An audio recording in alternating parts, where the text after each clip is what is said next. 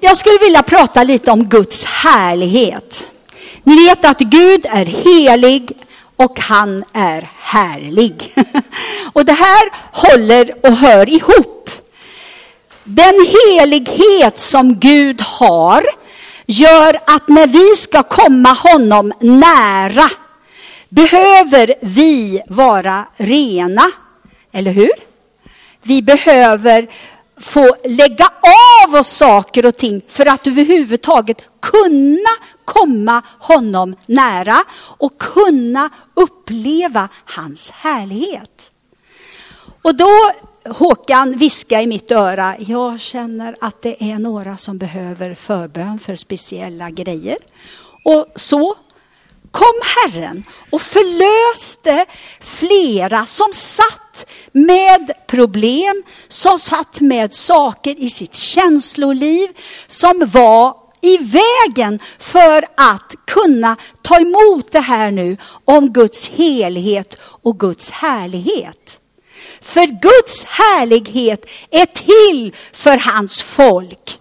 Du och jag ska resa oss upp i en rätt ande, i en rätt auktoritet, men en ödmjuk ande, och se vilka vi är i Kristus, så att hans härlighet kan bli synligt här på jorden. Så Gud är helighetens Gud, det står i Apostlagärningarna 7, och han är härlighetens fader, det står i Efesierbrevet 1:17. Vi går ända tillbaka till tabernaklet. Bra. Då fanns det en molnsky över tabernaklet. Och det stod att Guds härlighet kom. Det står att Mose kunde inte gå in i tältet. För att molnskyn vilade över tältet. Och sen när molnskyn höjde sig, då bröt Israels barn upp och gick vidare. Och när molnskyn var om dagen och på natten så var det eld. Så här höll de på i 40 år. Säg 40 år. Om du tänker hur gammal du är. Nu tänker jag inte på er ungdomar, ni får lägga ner nu. Nu pratar jag till er lite äldre, ni som är lite mer än 40. Är du 56 till exempel, så tänk så här. Från när jag var 16 tills nu så är det ganska många år. Eller om du har en mamma som är kanske, hur gammal är din mamma? 35. Om du tänker då henne plus 5 år till. Förstår du hur många år vi pratar om? Då är det alltså molnskyn som bara la sig över tabernaklet så i 40 år. Och det var Guds härlighet. I tabernaklet, i det allra heligaste, ni vet, där fick bara prästen gå in. Och en gång om året. Och de hade en sån här, snöre. Ifall han skulle dö där inne så kunde de dra ut honom. Det var ju så, va? Så vi har ju redan i Gamla testamentet hur Gud kommer med sin härlighet.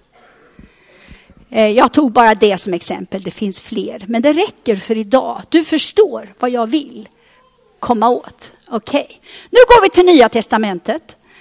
Guds härlighet i Nya testamentet, det är ju Jesus. Det står, och alltså just det här att Jesu höjdpunkt, det var när han dog på korset.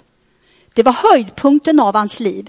Då blev han förhärligad alltså, och så kom han tillbaka till Guds härlighet i himlen. Men nu ska vi inte gå så fort, Gunilla. Nu tar du det lite lugnt. Ja. Vi tittar i Matteus 17. Där har vi Jesus. Han tar med sig 3 lärjungar.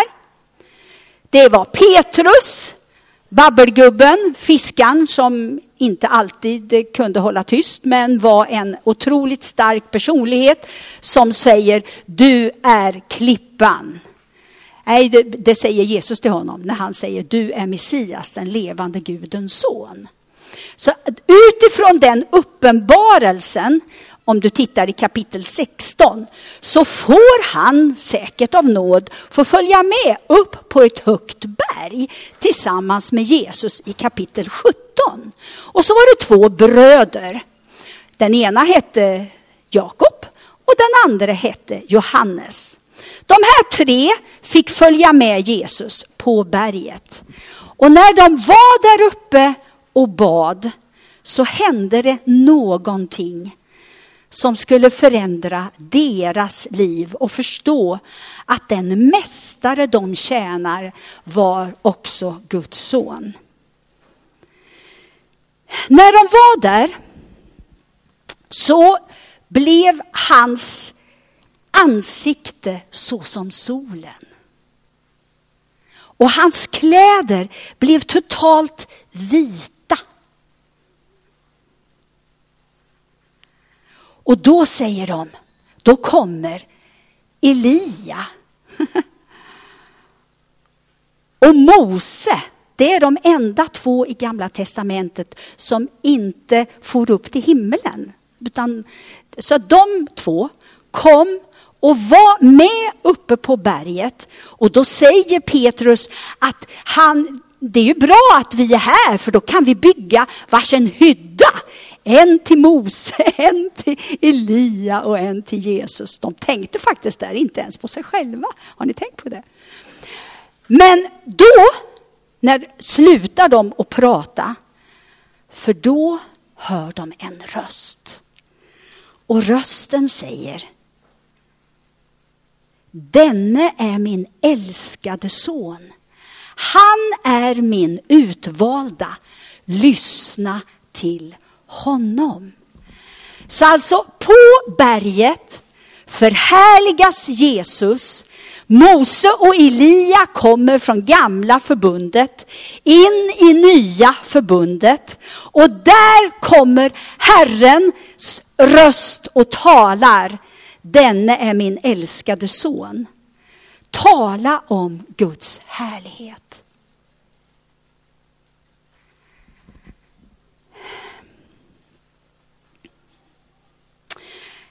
Ni har hört mig flera gånger berätta när jag var 15 år och låg och bad på knä hemma att få ett möte med Gud som skulle förändra resten av mitt liv. Och då kom den helige ande och påminde mig om saker som jag var tvungen att göra upp med, och det gjorde jag. Jag låg och grät och bad Gud om förlåtelse för det jag hade gjort som var fel och det jag hade sagt som var fel. Attityder som jag hade som inte var rätt. Och så blir hela rummet ljust. Och när jag tittar upp så står en vit gestalt vid min sida. Och när jag tittar upp och kommer hit så är det som en sol. En strålglans utan dess like, och jag är tvungen att ta ner ansiktet för jag kunde inte se, för då hade jag blev bländad. Och jag vet att jag sa: Jesus, du behöver aldrig mer visa det för mig. Det här kan jag leva på resten av mitt liv. Alltså jag var 15 år.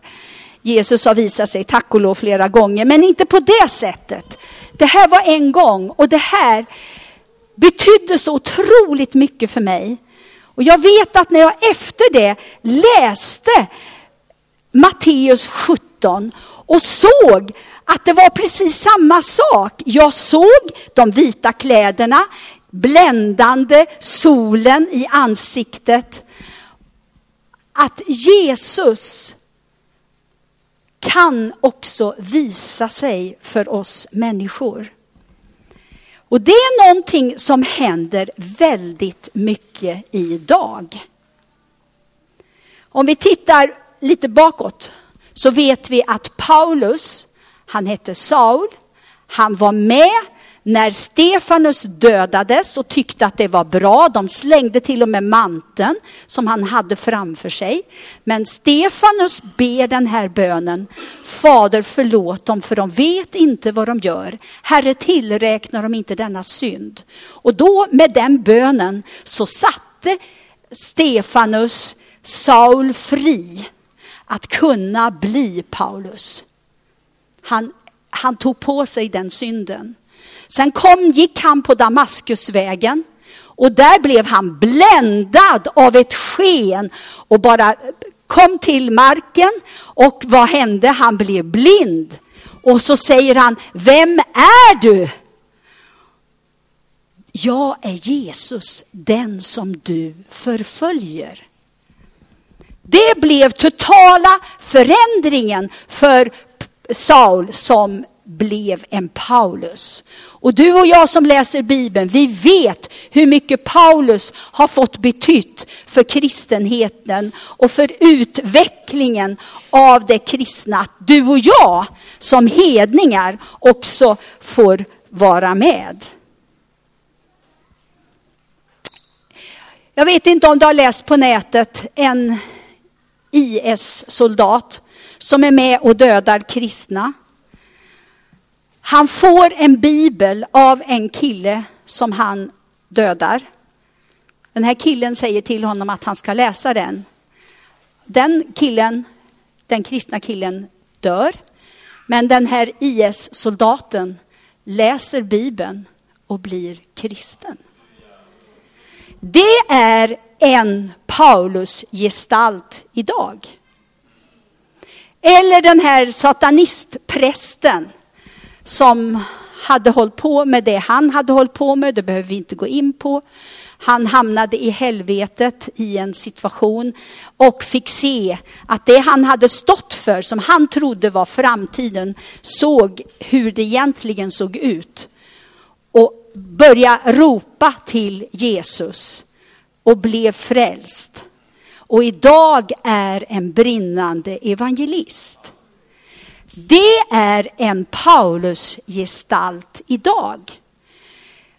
För inte tala om alla muslimer som ber att få se änglar, få se kraften, få uppleva någonting. Och så kommer han, den där Jesus som är en av deras profeter, och visar sig så starkt så att de bestämmer sig för att bli kristna.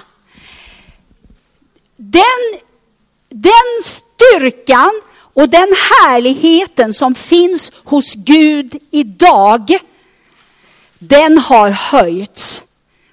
Och idag så är det fler som får starka, om man säger Damaskusupplevelser, om vi ska prata om det.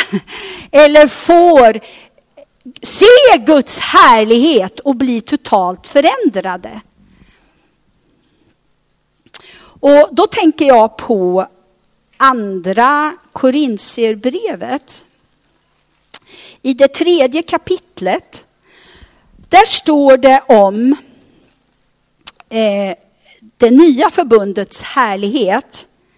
Och det kan du läsa när du kommer hem. Men det står: hur mycket större härlighet skall inte då andens ämbete ha? När han pratar om det som var förr, det vi pratade om först, om härligheten i Gamla testamentet. Och så skriver han om Mose, hur han var tvungen att skyla sitt ansikte när han kom och hade fått stentavlorna. Människorna som såg Mose blev bländade. Ni vet det här. Men vad jag vill komma till, det är vers 16 där det står: men när helst någon omvänder sig till Herren tas slöjan bort. Herren är anden, och där Herrens ande är, där är frihet. Och alla vi som med avtäckt ansikte skådar Herrens härlighet som i en spegel. Vi förvandlas till en och samma bild Från härlighet till härlighet. Det sker genom Herren, anden. Det är det här du och jag som kristna ska leva i. Den här härligheten. Härligheten var ett skydd för israeliterna. Guds härlighet är ett skydd för dig och mig idag. Det är betydligt lättare att vittna när Guds härlighet är där än när man försöker att vittna i egen kraft. Det är betydligt lättare för människor att bli helade när Guds härlighet är där. När Guds närvaro är där. Och vad är det då som gör? Gud är alltid närvarande. Han är allestädes närvarande. Det vet vi. Men just det här att du och jag kan vara med och dra ner Guds härlighet. Och när det kommer ett folk tillsammans som är längtande efter Guds närvaro, då kommer Guds närvaro. Det är så enkelt egentligen. Det är vi som krånglar till det. Men det är det här också att vi behöver lägga av oss. Tänk om alla kristna som går till kyrkan på söndagen la av sig synden och bröten och bekymren innan de gick till kyrkan. Så de var totalt borta ifrån det. Och så bara kom till kyrkan i den här att uppleva Guds härlighet. Då skulle mycket mer hända i våra möten. Men Gud är nådig. Halleluja. Det var en tid, ska ni veta, när jag sa så här till Håkan. Nu pratar jag länge tillbaka. Då sa jag så här till Håkan. Måste det vara så här att vi har 45 minuters lovsång innan människor verkligen landar i det? Kommer du ihåg jag sa det? Det var jättelänge sedan. Ja, i alla fall. Men där är vi inte nu. Det behövs inte 45 minuter för att landa i lovsång. Det är faktiskt så. Det har höjts. Det har det. Men det ska bli ännu mer. Sen är det viktigt att vi prisar Gud i lovsång först. Så vi inte direkt går in i tillbedjan. För då kan det bli religiöst. Och det vill vi inte ha. Ja. Nu ska vi se, sa den glade. Var är jag någonstans? Nu har jag pratat så nu vet jag inte ens vad jag är. I uppslagsdelen i Bibeln så står det så här. Ja, så här står det. Härlighet. Kan du grekiska, Håkan? Doxa står det här. Är det rätt? Ja, okej, tack. Då människors ära kan det betyda. Men i Nya testamentet är det en glans som omger Gud i den himmelska världen. Fattar du? Det är alltså en glans som omger Gud i den himmelska världen. Som också han delar med Kristus. Det är därför du och jag ska hylla honom. Och ge honom härlighet, förhärliga honom, prisa, ära och hylla honom, står det i uppslagsdelen. Jag vet inte om du brukar läsa uppslagsdelen i Bibeln, men man kan hitta ganska bra grejer där faktiskt. Ja. Och då skulle jag vilja säga så här, att vi lever i en tid där hymner, sånger, psalmer, men lovsånger har höjts upp på en högre nivå. Och den ande av tillbedjan som finns idag, den fanns inte, ursäkta mig, för 20-30 år sedan. Jag var med, jag vet. Nej, alltså det har höjts. Det var väldigt mycket bibelkörer på 70-talet till exempel. Och det var görbra. Men alltså nu har det kommit alltså en andlig medvetenhet av att höja standarden. Att ära, prisa, tillbe honom. Och då när man gör det, då kommer Guds härlighet. Det här fick vi vara med om. Du som sitter här, du fick vara med om det här innan min predikan idag. Håkan fick till sig, går till Arne och kör och så kom bara Guds närvaro. Förstår du?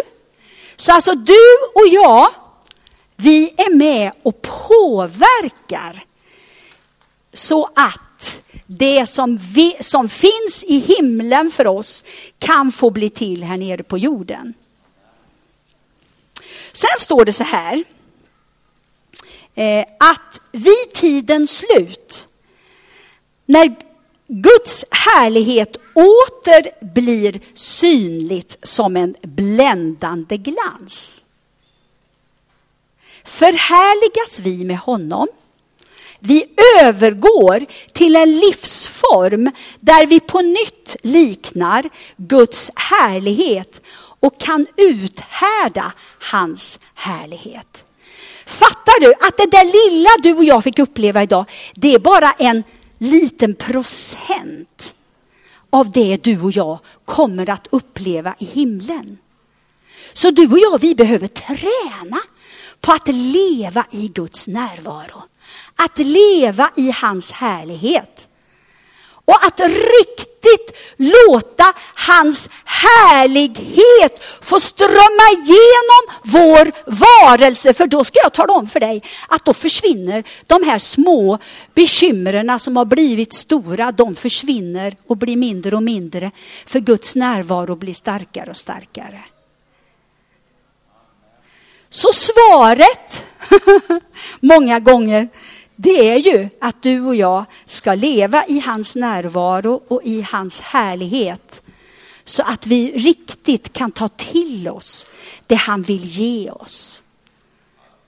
Vi fick uppleva det här på lägret. Och jag tänker varje år. Det är så enkelt för Gud att komma barn nära.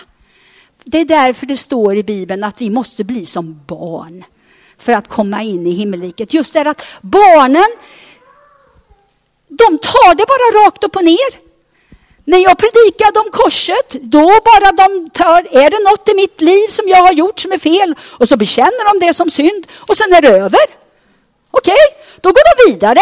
Förstår ni? Vi är ju det här äldre, ja men tänk jag skulle inte ha gjort så. Och hur kan jag göra så? Och så kommer massa sådana här knasiga tankar som inte vi ska ha. Utan vi ska ha och ta in av att vi, när vi har bett om förlåtelse, så ser Gud på oss som vi aldrig har syndat. Och vi får ta på oss rättfärdighetens mantel. Och vi får leva i rättfärdigheten och dra ner Guds härlighet bland Guds folk. Så att vi kan gå ut med den här härligheten. För det är den här härligheten som världen behöver. Och när människorna får se den härligheten, då vill de ha del av den. Bra Håkan, han peppar mig. Så är det, säger han. Det kändes väldigt skönt. Så vad behöver du och jag göra då? Det är att vi avstår köttet. Avstår synden. Förtröstar på Gud. Det kommer fram hela tiden. Förtrösta, alltså förtrösta, lita på Gud.